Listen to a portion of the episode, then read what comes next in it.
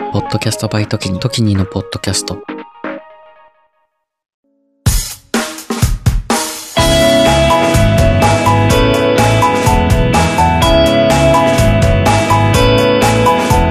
エモさとロジカル、半分ずつのラジオ。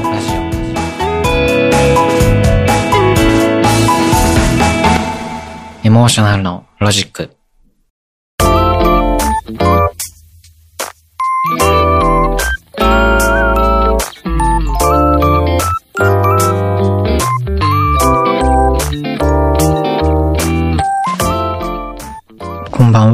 ちょっと社会派な深夜系ポッドキャスト、エモーショナルのロジック、パーソナリティの時にです。このポッドキャストは、日々いろんな感情を抱えながら生きる私時にが、その感情って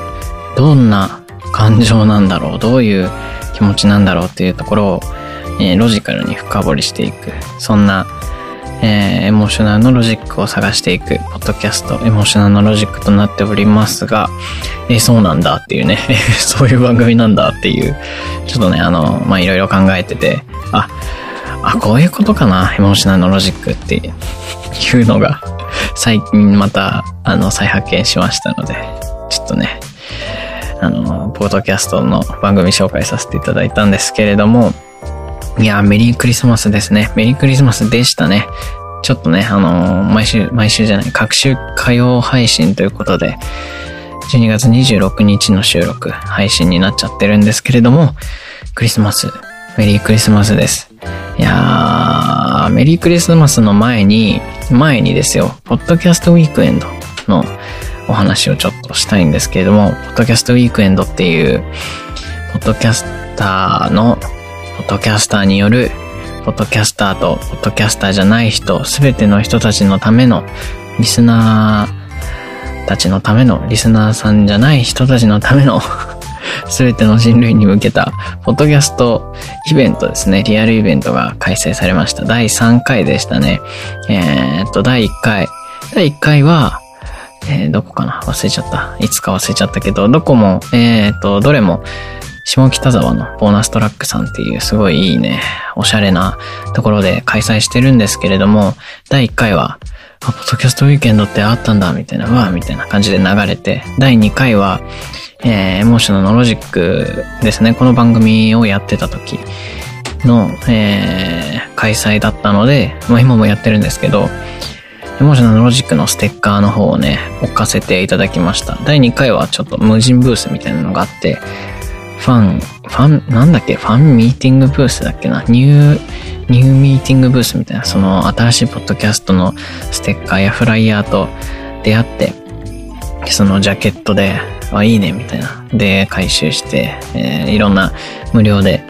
回収？いろんなステッカーさんを無料でもらえるよ、みたいなね、ところに置かせていただきまして、結構ね、いろんな人に、モーショナルロジックのステッカーを手に取っていただいて、そこをね、あの、そこから聞いてくださっている方もきっといるかと思います。が、えーそれで第3回がですね、開催されました。第3回は、えーと、まあ、この前のエピソードでも言った通り、僕は現地スタッフとして、もうあのー中の人としてですね、運営さんのお手伝いをするという形で朝から晩までうおーっと働いてきました。ポッドキャストのイベント、てかなんかね、イベントみたいなのやりたいなって思ってたので、僕自身が、ポッドキャストも結構長くやってるしさ、それで、うん、ね、なんか、ヒントになるかなって思って行ってきたんですよ。まあ、エモーショナルのロジックをどう出展させるかみたいな、ポッドキャストウィークエンドにどう出展させるかみたいなのもちょっと難しくて、ね、なん、どうすればいいんですかね ?T シャツとか売ればいいんですかね？でもなんか、ありきたりだし、エモロジらしさみたいなのはそこに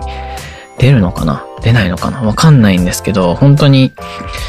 ね、いろんなアイディアがありますよね、皆さん。こういう雑談のポッドキャストでも、こううまく、なんか出展風にしたりとか、こう、いろんなグッズとか作ったり、番組に絡めたものを作ってて、本当に皆さん企画力あるなって思いながら見てて、で、一方で、なんだっけ、そう、僕が地球地元化計画の収録兼、なんか、そのまあ、あの、えっ、と、なんていうの？こういうの、仕事辞めて、えっ、と、うわーみたいな。休みだ、みたいな。えっ、と、なんて言うんだっけ？モラトリアムだ。モラトリアム。みたいな感じで、ね、行ってきたんですよ。海外。ルワンダ。えー、一週間と、えーと、どこだっけ？ポーランド、チェコ、そして、スペインに行って帰ってきました。で、その帰ってきて、そのまま行ったんですね、ポッドキャストウィークエンド。帰ってきたのが、帰ってきたのがだいたい夜の11時ぐらいで、ポッドキャストウィークエンド前日の。で、そこからポッドキャストウィークエンドの準備とかして、で、朝7時半下北だったので、もう5時起きみたいな感じで、だもう寝てないんですよ。で、うおーみたいな感じで、もう1日やって、で、その後、なんだ、飲み会みたいな、あるじゃないですか。そのイベント。後の、まあ面白かったんですけど、もうヘッドヘッドで、計算してみたら、30時間ぐらい起きてたんですね。30何時間、32時間ぐらい、あの、スペインから日本に帰ってくる。その途中の、な、なんだっけな、スペインからトルコは寝れたんですけど、トルコ、日本があんま寝れなくて、こう移動時間とかいろいろ考えたら、30時間ぐらい起きてたんですよね。で、うわ、やべえ、みたいな。熱出るんじゃないかみたいな思ったんですけど、熱は出ませんでしたが、多分人生で初めて32時間フル稼働しましたね。なんかちょっと気抜いたら寝るみたいな状況の中、あのー、まあ、楽しいイベントだったし、出会いもいっぱいあったし、ねあのー、本当に皆さんに助けられながら、イベントを、こう、乗り越えた、そんな、えー、ポッドキャストウィークエンドでした。えっ、ー、とね、映画のポッドキャストをね、始めたんですよね。時にと深夜の映画便って。それは、すごい始めてよかったなと思ってて、その映画好きなんですよって言いながら、映画のポッドキャストもあってっていう話ができる。で、映画のポッドキャスターさんいっぱいいて、で、それで、えっと、洋館スタジオさんっていう、その映画と胸話ってポッドキャストをやってる洋館スタジオさんが現地収録みたいなのしてたんですよね。ポッドキャストウィークエンドで。で、それで、そこに参加させてもらったりとかできて、ね、あの、皆さんぜひ聞いてみてください。洋館スタジオさんの映画と無駄話に僕時にが出てますので、あの、概要欄に貼っておきます。はい。えー、っと、もうね、他ね、本当楽しかったです。ポッドキャストウィークエンドは。なんだっけな、僕がやってたところ、僕のシフトっていうか僕の担当がウィークエンドボードっていうところで、ポッドキャスターさん、来場したポッドキャスターさんがサインを書くみたいな、でかいサインボードがあるんですよね。で、そこにサインボードに、えー、サインの案内とか、ポッドキャスターだよみたいな名札の案内とか、この名札に名前書いて、ぜひ、あの、ポッドキャスターだよって、バーンって、あの、服に貼っちゃってくださいみたいな、そういうところだったんで、来場されたポッドキャスターさん全員と会えるみたいな、僕がシフト入ってる時はみたいな、そういうところで、本当にね、出会いがたくさんありつつ、で、ポッドキャストウィークエンドに来た方じゃなくて、ポッドキャストウィークエンドを一緒に作った現地スタッフの、当日スタッフの方々みんなポッドキャスターさんだったので、本当になんか輪が広がりましたね。1回目は参加できず、2回目で、まあなんとなく、ちょっと参加したけど、みたいな。知り合いもおらんし、みたいな感じでそわそわして、で、3回目は、こう、中から行こう、ということで。で、また友達というか、えー、まあ一緒に頑張れるような人たちもできたし、あとは、ツイッターだけで絡んでた方とかもね、あの、仲良くしてくださってる方が、いっぱいいて、本当嬉しい、ありがとうございましたっていう感じでしたね、ポッドキャストウィークエンドは。はい。で、ポッドキャストウィークエンドの前になんか弱音みたいなことめっちゃ入ってたじゃないですか、僕。エモーショナルのロジックで。だから、いろんな大人の方がいろんな心配を してくださって、トギニ君大丈夫？みたいなめっちゃ声かけてくれて、あ本当になんか迷惑かけてるなと思いつつ、いろんな人が見てくれてんだなというか、心配してくれてんだな、みたいなのはあって、なんか、頑張、頑張ろう、みたいな。頑張ろう、みたいな思いました、皆さん。本当ありがとうございます。本当なんか、大丈夫みたいな。人生相談みたいなのみんな乗ってくれて、いや、優しいなって思いながら、何も決まってねえな、僕は、みたいなことを考えながら、まあ、ね、生きておりますが、はい。いや、久しぶりの収録ですよ、エモーショナルのロジックは。海外ずっと行ってたし、あの、海外で、なんだっけ、あの、歩きながらすげえ汚い音声で撮ったりとかしたじゃないですか。ルワンダナウみたいなエピソード。こう、マイクの前でこう、ね、喋るのもめちゃめちゃ久しぶりな感じがしております。そう、マイクの前で喋るといえば、ポッドキャストウィークエンドの、あの、雑談さんっていう東中野にある、ポッドキャスト収録スタジオ兼ビアバーみたいな、クラフトビアバーみたいなところが、えー、っと、ポッドキャストウィークエンドの今回の主催だったんですよね。トキンマッシュっていう、ポッドキャストをやってるトキンマッシュさんの渋谷さん、渋ちゃんさんが、こう、発起人と言いますか、まあ、ポッドキャストウィークエンドを主催してくれ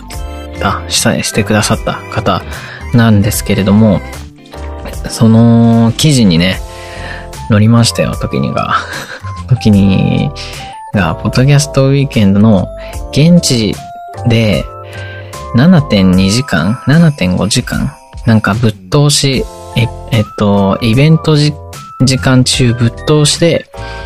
配信しますよみたいなインスタのリールじゃない、インスタのリールじゃない、ツイッターの何スペースですね。X の生配信をずっとしてたんですよ。ポッドキャストウィークエンドの会場で。あの、手話のめっちゃいいマイクを使って、こうブースがあって、ラジオ収録ブースみたいになってて、で、いろんなポッドキャスターさんが、こう、変わる変わる話し続けることで、7. 点何時間、イベント中ぶっ通しで、ポッドキャストが流れるよっていうね、コーナーがあって、そこで、そこにね、僕がちょうど10分だけぐらい参加したんですよ。本当にヘトヘトで、こう、なんかベンチとかでもう燃え尽きました、みたいな 感じで座り込んでたら、運営のポッドキャスターさんが話しかけてくださって、時にさん、出ましたか？生配信って言われて、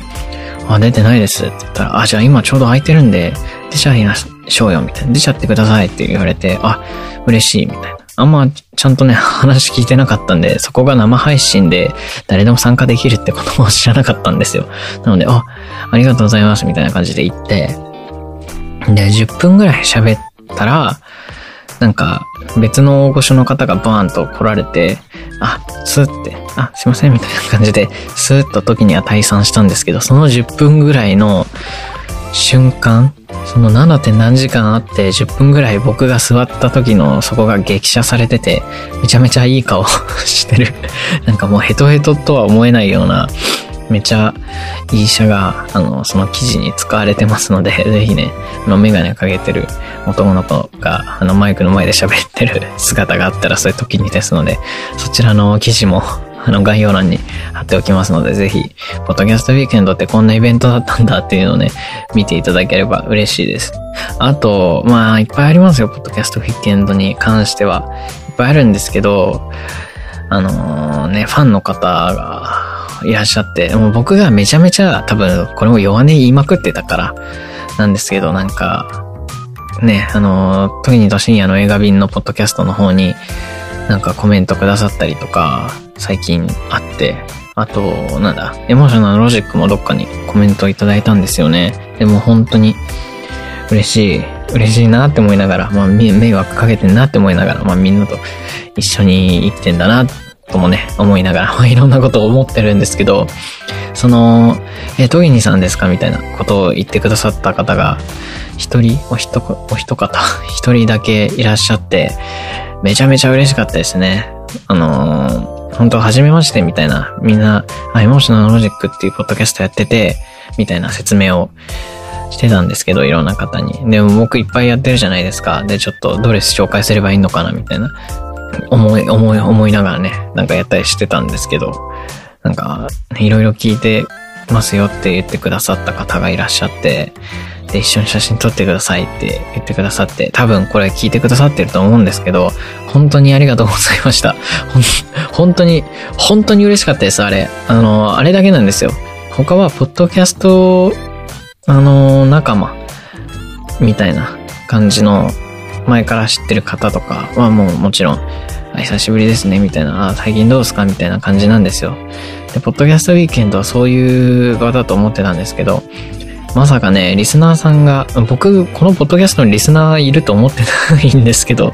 いるんですよね。本当に、そういうのが、こう、イベントの良さだなっていうのを改めて実感しました。めちゃめちゃ嬉しかったです。ありがとうございます。この場を借りて、借りてないけど僕のポッドキャストだから、でもこの場を借りてお礼させていただきます。ありがとうございました。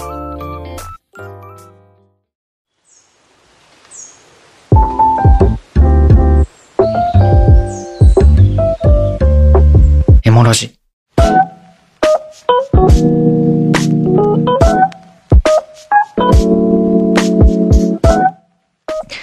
はい。ポッドキャストウィークエンドは、まあ、そんな感じで良いでしょう。ポッドキャスト、あ、そう。で、もう一個。ポッドキャストウィークエンドめっちゃ、めっちゃありますよ。めっちゃありますよ。だって、毎週配信してたのが、各週配信になったので、ね、各週配信だからいっぱい喋りたいことあるんですよ。それでさ、その、それで一方で、めちゃめちゃ寒くて、最近。めっちゃ寒くてさ、こう、収録にこぎつけないんですよね。なかなか、こう、マイクを用意して、ね、椅子に座ってみたいなとこまでたどり着けないんですよ。寒すぎて。本当に寒いの苦手で、さっき暖房ガン抱きして、扇風機ガンガン回して部屋の中超温めて、ね、今収録してるんですけども、寒くなってきました。こう、エアコン切んなきゃいけないからさ、環境音、うわーって入るから、エアコン。そうね、本当に、冬はマジで苦手です。そんな、ね、クリスマスなんですけれども、ポッドキャストさ、ね、なんか、こうイベントに、イベント向きなポッドキャストってあるんだなって思って、一方で僕のポッドキャストは結構イベント向きじゃないのかもって思ったんですよね。なんか、Z 世代のスポットライトも、地球下とか計画も、なんて言うんだろう、企画型とか、インタビューものだなって思ってて、で、エモーショナルのロジックは、こう、概念みたいなテーマはあるけど、結構はっきりしたテーマはないし、時にと深夜の映画便が映画ポッドキャストってすごいわかりやすいなって思ったんですけど、なんかいろいろポッドキャスト作って見てたけど、なんか全部ふわっとしてねって思いました。そう、ポッドキャストウィーケンドに出展してる方々、本当にみんな、なんかわかりやすくてキャッチーみたいなのって本当強いな。イベントとか、こう、企画とかする上で、誰でも聞いてなくても分かっちゃうじゃないですか。分かりやすいというか、そういうなんか分かりやすさってすごい大事なんだなって思いながら、でも僕はこう、なんか複雑にやってるけど、それでも、それだからこそ聞いてくれてる方もいらっしゃるし、ね、なんか最近顔とか出してるから、ね、顔とか出しといてよかったなとか思いますね、本当に。ありがとうございました。ね、ポッドキャストはもっと作りたいんですよ。もっと作りたいけど、どうしよう。どうしようね。もっと、もっとやりたいな。でも、ちょっとそろそろ、じゃあ、どう、どうお金稼ごうとかも考えなきゃいけなくて、まあ本当にいろいろありますよ。2024年ね、どうなることやら、ことらら、こと、ことやらって感じですけど、ちょ、クリスマスの話しますか。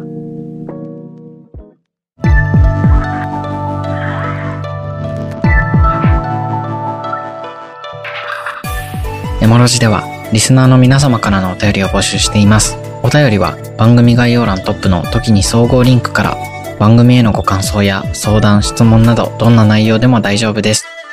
どうぞお気軽にお送りください。皆様からのお便りお待ちしております。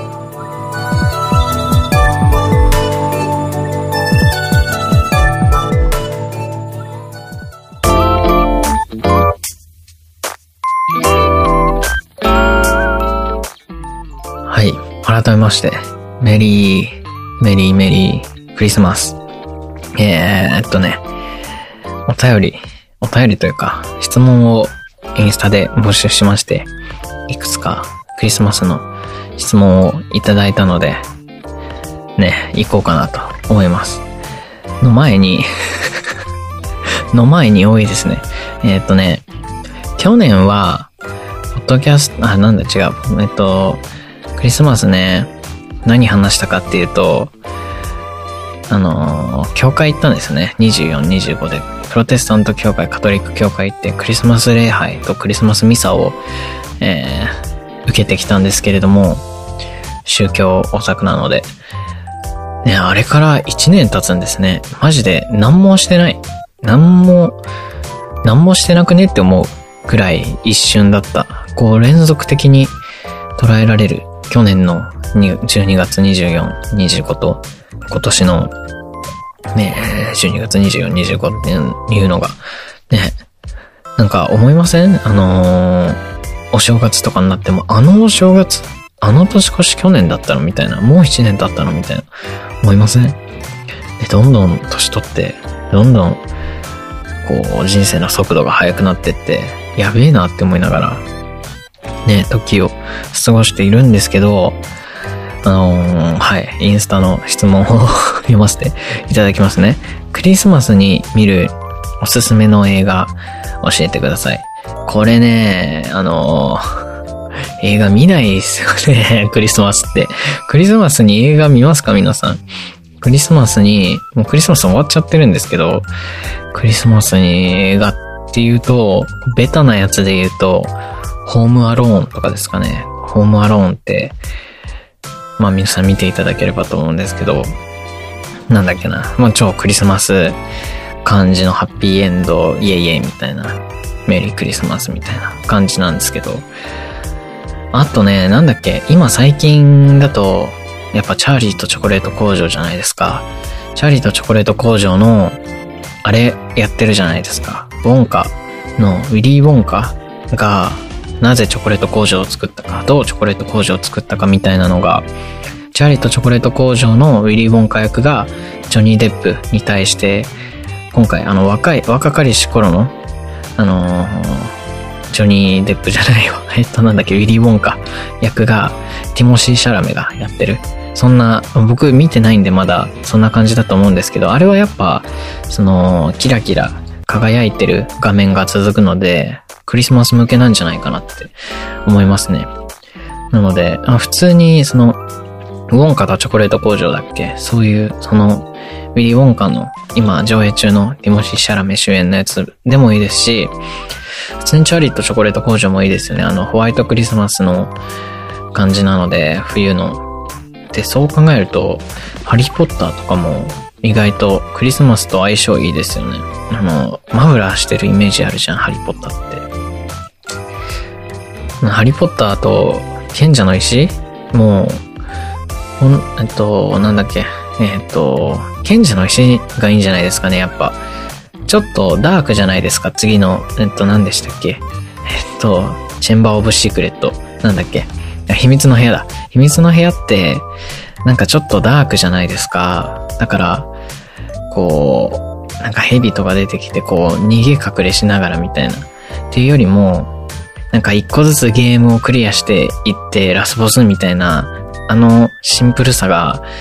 いいですよね。ハリーポッターと賢者の石は。で、しかも、こう、ハリーポッターって、なんかさ、魔法使わないじゃん、全然。最初のハリーって。なんか、いいですよね。面白い。面白いですよね。それこそ、頑張ってよじ登るとか、こう、牙で本を刺すとか 剣でなんか切るとか、ほうきほうきぐらいじゃないですか。こう、あんま複雑な魔法バンバン出てこないので、最初の方は、ハリーが魔法使えないので、なんかウィンガーディアムレビオーサぐらい。ウィンガーディアムレビオーサで全部クリアしていくみたいな、物を浮かして全部クリアしようみたいな、そういう感じなので、なんかどういう紹介かわかんないけど、クリスマスに見る映画はね、僕は、僕はなんかこうシーズンものの映画みたいなのは意外と苦手なんだなって、あんまりストックないなって思いましたね、この質問いただいて。でも、あのー、やっぱ、あ、それこそ、その、ティモシー・シャラメ主演の、えー、チャーリーとチョコレート工場のウォンカとウォンカの話のやつは、ハリーポッターの映像監督かな？ハリーポッターの監修みたいな方が監修してるので、めちゃめちゃ雑な、めちゃめちゃ雑な紹介なんですけど、なので、ハリーポッターのあのキラキラ魔法の世界みたいなこう、いう画面が好きな方は絶対楽しいんじゃないでしょうか。僕ももうそろそろ見ようかなって思ってますので。うん、そしたら、えー、トギと深夜の映画便のポッドキャストの方でレビューさせていただきたいと思います。チャーリーとチョコレート工場のウィリー・ウォンカが僕はずっとチャーリーだと思ってたので、この前久しぶりに見のが見直して、お前がチャーリーなんかって思いましたね。はい。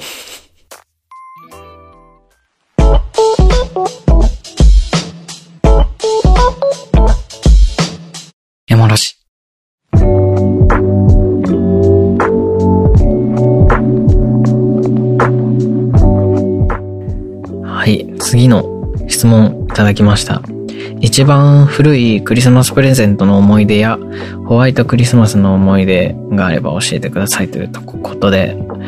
ありがとうございます。ね、ホワイトクリスマスって雪が降ってるクリスマスのことですか？それともなんか、なんか素敵なクリスマスのことをホワイトクリスマスとか言うんですかね？何せよ、クリスマスプレゼントを一番ね、覚えてんなって思うのは、包丁ですね。包丁をもらったんですよ。サンタさんに。えー、っと、なんだっけな。いくつだったっけな小学生だと思うんですけど、包丁をもらったので、料理をしましたね。それが、あの まあ、まんまとサンタさんの手の内に引っかかってると思うんですけど、包丁をもらったことありますか？なんか、ほ、別になんか、包丁欲しいなとか思ったことないんですよ。小学生の僕は。でも昔、うちに来るサンタさんは、なんか、こう、ランダムに、あなたに必要なものを届けようみたいな感じなんですよ。僕が欲しいって言ったものは、ガン無視で、なんか、こういろんなものをくださってたんで、まあでもね、あの、嬉しかったですよ。あの、クリスマスツリー毎年、ツリーをこう、飾り付けてましたね。本当に毎年、中学2年生ぐらいまでやってたんじゃないかな。で、あの、下に、クリスマスツリーの下にいっぱい箱があるんですよ。朝起きたら。あれは嬉しかったですね。一つずつ開けるの。で、まあなんか、いろいろ入ってるんですよ。包丁とか。なんか、もう全然覚えてない。包丁が本当に、包丁ネタ僕めっちゃこすってるんで、包丁ばっか覚えてるんですけど、包丁とか、あとね、プラレールとかもね、ありましたね。嬉しかったな。あの、あの幸せさは、なんか、ね、こうゲーム機とかもらったことないんですよ、僕。サンタさんに。でも、ね、嬉しかったですね。あの、いっぱい箱があって、こうビリビリ破って開けてって、サンタさんは。で、あとサンタさんに手紙とか書いてました。あの、コーヒーとか用意して、サンタさんへみたいな、お疲れ様ですみたいな。あの、なんかあのファンタジー感は本当に素敵でしたね。で、クリスマスの、これなんか、どういう思い出なのかわかんないですけど、僕の中学校ですね。僕中1ぐらい、中1って小6の延長線上じゃないですか。僕なんか、周りの友達よりも、同級生よりも2年間ぐらい体も心も成長が遅いなって実感がありまして、まだあるんですけど、その感覚は。なんか自分のこと23ぐらいに思ってるんですけど、本当に。そう、小学5年生ぐらいの精神性だったんですよ。中2とか中1の時って僕、本当に赤ちゃんみたいな感じだったんですけど、こう朝のれ朝礼？朝礼みたいなので、クリスマスの前の朝礼で、でクリスマスって、なんかサンタさんってお父さんとお母さんがやってくれるじゃないですか、みたいなことを言った先生がいて、そこで初めて知りました、僕。え？そうなの？みたいな。中、中1ですよ、中1で。めっちゃピュアじゃないですか。中1の、中1かな？中2かな？そんくらいの時に、なんか先生が、あの、親がサンタの役や、やるじゃん、みたいな、言って、え？え、マジで？マジで？みたいな。え、サンタさんっているんじゃないの？みたいな。っていう、そういう ピュアエピソードがありました。でもその先生がそう言ってるだけなんで、うちにはちゃんとサンタさんは毎年来てました。はい。そんなクリスマスの一番古いプレゼントの思い出は、そんな感じかな。お便りありがとうございます。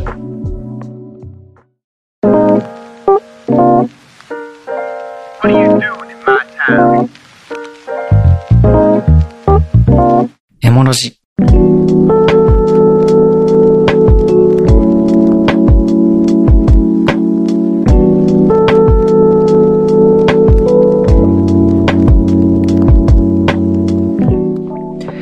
最後の質問いただきました。クリスマスのチキンはフライドチキン派ですか？ターキーレッグ派ですか？食べない派ですか？ありがとうございます。こ、この、この質問すごいなんか、バチバチに的を得てた？的を得てたっていうか僕もこれ気になってて、ツイッターで全く同じ質問をしたんですよ。あの、クリスマスフライドチキン派ですか？ターキーレッグ派ですか？食べない派ですか？って。食べない派ですかまで僕聞いてて、全く同じことに疑問を持ってくださってるんだなっていうとこでびっくりしたんですけど、ちょっと集計結果から発表させていただきますと、チキンを食べないが24%、ローストチキン派が35%で、フライドチキン派が41%と、1位になりました。フライドチキンなんですね、皆さん。で、あの、もう一つお便りいただいてて、フライドチキン、あ、なんか、クリスマスに、えー、っと、ケンタッキーを食べるのは違くないですか？みたいな、そういうお便りいただいたんですけれども、どうですか皆さん？僕は、ねフライドチキンを、去年はフライドチキンを食べたいなって思いました。で、しかも、なんかすごい、すごいなって思ったのが、別にクリスマスだからっっていうつもりじゃなかったんですよ。なんかケンタッキー食いたいなって思ってて。で、そうやってきっとなんかサブリミナル効果みたいな感じなんですよね。それの日がクリスマスだったんですよ。だから多分いろんなとこでケンタッキーの CM とか広告とかがあって、なんかケンタッキー食いたくなってたんでしょうね。で、ケンタッキーって普通にケンタッキー食いたいなって思って、で、注文しようとしたら、なんかケンタッキーのあの店員さんが、なんかすごいすごいアグレッシブな感じで、あの、もう終わったんで、みたいな。あの、もう予約しか受け付けてないんで、本当に、あの、もう終わったんで って言われて、なんか、4時ぐらいに、あの、夕方の4時ぐらいに、え、知らないよ、そんなの、みたいな、すごい、すごいショックでしたね。あれは。クリスマス、ケンタッキーは、ファストフード屋さんじゃないんですよ。クリスマスのケンタッキーは、あの、なんか、特注フライドチキン販売専門店みたいになっちゃって、で、店頭販売も全然やってなくて、で、行くとなんか、多分もう何回も言われてんですよね。なんか、その店員さんもフライドチキンありますか？みたいな。フライドチキンありますか？みたいな。で、当日ねえよみたいな感じになっちゃったんでしょうね。で、僕が普通になんかケンタッキー食いたいなみたいな感じで言ったら、もうないんで、みたいな。もうあの予約分しかないんで、言われちゃいました。で、モスバーガーに行ってモスチキン食べたんですよ。モスチキンめちゃめちゃうまかったですね。なので、そこからモスチキンの虜になって、モスチキンもフライドチキンなんですけど、なんか、さっぱりジューシー、食べ応えあるみたいな感じなんで、なんか、その、コンビニチキンどれがうまいかみたいなのあるじゃないですか。コンビニチキンじゃないけど、僕はモスチキンめっちゃ推します。なので、あの、クリスマス過ぎてもいつでも食えるんで、ちょっとモスチキンをね、食って もらいたいですね。全然話変わってるけどね。なので、まあ、フライドチキン派かな？フライドチキン派だと思いますが、でも家で食べるってなったら、ローストチキンですよね。ローストチキンじゃない？ローストチキンって売ってんの？外で。売ってんのかな？あんまり外で買ってくるもんは揚げ物のイメージあるんですよ。うちあんまやんなかったんで揚げ物を、まあ母のも好みだと思うんですけど、なのでフライドチキンは、まあ外で買ってくる特別なものみたいな。ローストチキンは家で作る特別なものみたいな、そういうイメージがあるので、なんか家でクリスマスみたいな時はローストチキンな気がします。で、でもフライドチキンってパーティー感あるんで、なんかみんなでわーいって食べるとき、みんなでクリスマスパーティーだみたいなときはなんか、フライドチキンに乗せられますよね。これはなんか、まあ、商業戦略みたいな 感じなんだと思うんですけど、まあ、商戦でも何でもいいですよね。食べたいなって思ったら、食べればいいじゃないですか。なので、僕は、まあ、多分フライドチキン派かな。最近、こう、ジャンキーなの好きなので。そう、あの、チョコとポテチをちょっと解禁したんですよね。なんかい、いつか喋ったと思うんですけど、僕、すっごい皮脂が出る肌で、めっちゃニキビできちゃうんで、高校3年生の時から、本当去年ぐらいまでポテチとチョコ食ってなかったんですよ。なので、何年 ?4 年 ?5 年 ?6 年 ?6 年ぐらい ?6 年か7年ぐらいチョコとポテチを絶対に食べない生活をしてたんですよ。絶対にチョコを食べなきゃいけないタイミングってあるじゃないですか。なんか上司とかがお土産とかで買ってきて、どうぞみたいな。って言われた時に、ちょっと食べて、あ、美味しいですねって言って、半分ぐらい捨てるとか、一つ食べて、あの、他全部、あの、同期にあげるみたいなことをしてたんですけど、そういう時以外、自分からは絶対に食べないって決めてたんですよ。で、最近なんか、年を取ったのか、あの、まあ、僕が周りより2年ぐらい体の成長も遅いなっていう感覚あるんで、それこそ中学生の時とかニキビ1個もなかったんですよ。もうみんながめっちゃニキビめっちゃできるみたいな、プロアクティブだわ、みたいなこと言ってるタイミングで全くできなくて、本当に高3から大学生になるぐらいで一気にニキビができるみたいな、そういう成長期もちょっと遅かったし、そういう感じなんですけど、やっとなんか大人の肌になったのかなって思って、あのー、ちょっとポテチとかね、最近食べてみたんですよ。好きなんでね、普通に。ポテチとかチョコとか美味しいんで、食べてたら、なんか、ぶわっとニキビできちゃって、まあ、ダメ、ダメなんだなって 悔しいなってなりました。なので、油もんは、そう、フライドチキンとかで、そういうなんか、そういうでかいので取って、ちまちまポテチとかチョコで、ニキビいっぱいできちゃうのしんどいんで、まあ、また、あのー控えていこうかなということであります。まあ、結構ポテチは、チョコもね、禁止してたんで、そんな食べない生活長かったんで、まあ別に大丈夫かなって感じですね。ポテチ食べたい時は友達と食べます。友達とかもう別のなんか人がいるところで開けて、僕は3枚か4枚ぐらい食べて、他全部友達とかに食べさせるみたいな作戦をとって、ね、ポテチって多いじゃん。全部食べるとニキビになるんで、なんか2、3枚だけ食べて満足して、あとは全部食べてもらうみたいな感じの、そんな時には、フライドチキン派ですね。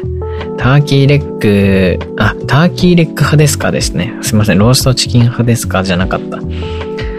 ターキーレッグもね、うまいですよね。まあ、さっぱりしてるので、来年は、こう、ターキーレッグとか、そういうさっぱり系で行こうかな。あ、クリスマス給食みたいなのありましたよ。僕、小学生の時、カトリックの学校だったんで、クリスマス給食すごい嬉しかったですね。あの、ショートケーキ出るんですけど、それと一緒にターキーレッグですかね。出てましたね。美味しかった。あれ、ああいうのいいですよね。ああいうところで出るのは、やっぱフライドチキンとかジャンキーなものじゃなくて、ターキーレッグとかになるんですかね。なので、なんか、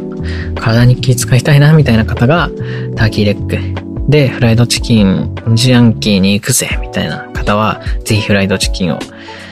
で、普通に体に気遣う関係なくターキーレッグ好きだなって思う方は、もうターキーレッグをお召し上がりいただければなと思いました。はい。そんな、そんな感じのお久しぶりの収録、久しぶりの収録、エモーショナルロジック、いかが、いかがでしたでしょうか？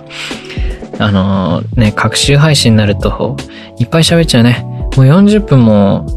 40分近く喋る、喋ってるんだなって思うと、ね、喋んの好きなんだなって、何度もね、改めて思い直しながら、ね、続けておりますが、2023年もお世話になりました。今年は、本当に番組が増えましたね。エモーショナルロジックだけでしたもんね、去年は。そこから、地球地元化計画が始まり、まず2月のラジオですね、ハッシー君とやってたフェビラジが始まって、フェビラジが休止になって、で、地球地元化計画 Z 世代のスポットライト、そして最後に、時にと深夜の映画便が生まれましたが、えー、来年はどうなることか、時の人生も来年どうなることか、今はね、モラトリアムしておりますが、あの、普通に息するだけでめちゃめちゃお金がかかる現代、東京、ライフなので、どうしようかなって思いながら、モラトリアムの終了時期も迫りつつあるので、エモーショナルシックでいろいろ喋りながら、また楽しんで、ポッドキャスト配信して、皆さんに聞いていただければなと思います。ということで、えー、ここまで最後まで聞いてくださってありがとうございました。Apple Podcast で聞いてくださっている方は、サブスクリプションの登録、Spotify の方は、ぜひフォローのほどよろしくお願いします。で、どちらも番組評価、えー、っと、レビューの方、ね、アプリからね、できるので、ぜひお願いします。これはマジで待ってます。本当に励みになりますので。と、えー、っと、なんだっけな。えー、インスタ、インスタと X、旧 Twitter は、アットマーク時に196でやってます。最近ね、インスタもちょくちょく上げてますので、よかったら、ね、見てください。フォローのほどよろしくお願いします。待ってます。それでね、えっ、ー、と、最近ね、曲を作っておりまして、4月にまたライブやんない時にって言われて、ね、ライブやろうかって思ったんですけど、曲作るかって思ったんですよ。なので、今はね、曲を作ってます。いろんな、いろんな曲。まあ僕の発信活動が好きだなって思ってくださってる方は、ね、また一つの別の発信活動ですので、音楽にして伝わること、ポッドキャストで伝わること、写真の方が伝わること、いろいろあるじゃないですか。文章の方が伝わること、映画の方が伝わること、動画の方が伝わること。そんな、いろいろある中で、まあ、音楽で伝えたいな、みたいな。あと音楽を伝えたいな、みたいなこともいっぱいありますので、またね、なんか、えっ、ー、と、宣伝できたらいいですね。この、あの、音楽の方の活動も、うまいことね、楽しんでやっていければなと思います。そんな、近況報告でした。2023年、今年もありがとうございました。良いお年をお迎えください。えー、来年もよろしくお願いします。時のポッドキャストよろしくお願いします。本当に皆さんにはめちゃめちゃ感謝してますので、それじゃあ、またね。あ、お休みの方、おやすみなさい。お久しぶりだからね。いってらっしゃいの方、いってらっしゃい。えー、お仕事中の方は、年末までね、お仕事お疲れ様でした。まあ、すぐまた来年も仕事になると思うけど、ね、あの、新規一転頑張ってください。僕は、今年が後役だったのかな。来年はもう役年逃れるので、うわ行くぜって感じです。はい。ということで、移動中の方はお気をつけて、えー、行き先見失わないで歩いて、走って、運転して、電車乗ってください。で、電車降りてください。それじゃあ、風邪ひかないでね、みんな。めちゃめちゃ寒いよね、外。こたつで丸くなりたいです。それじゃあ、今回のエモーショナルロジックもここまで最後まで聞いてくださってありがとうございました。ポッドキャスターの時にでした。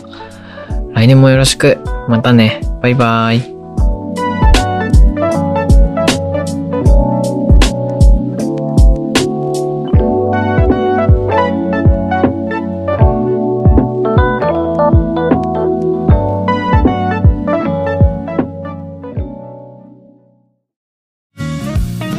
エモーショナルのロジックをお聞きの皆さん、こんばんは。数年後に仕事を辞めて世界一周をしたい僕ときにが、各国に詳しめなゲストと一緒に旅を語る世界一周準備系ポッドキャスト、地球地元化計画は、不定期随時配信中です。番組は概要欄トップの時に総合リンクから、ポッドキャストで一緒に旅しませんか？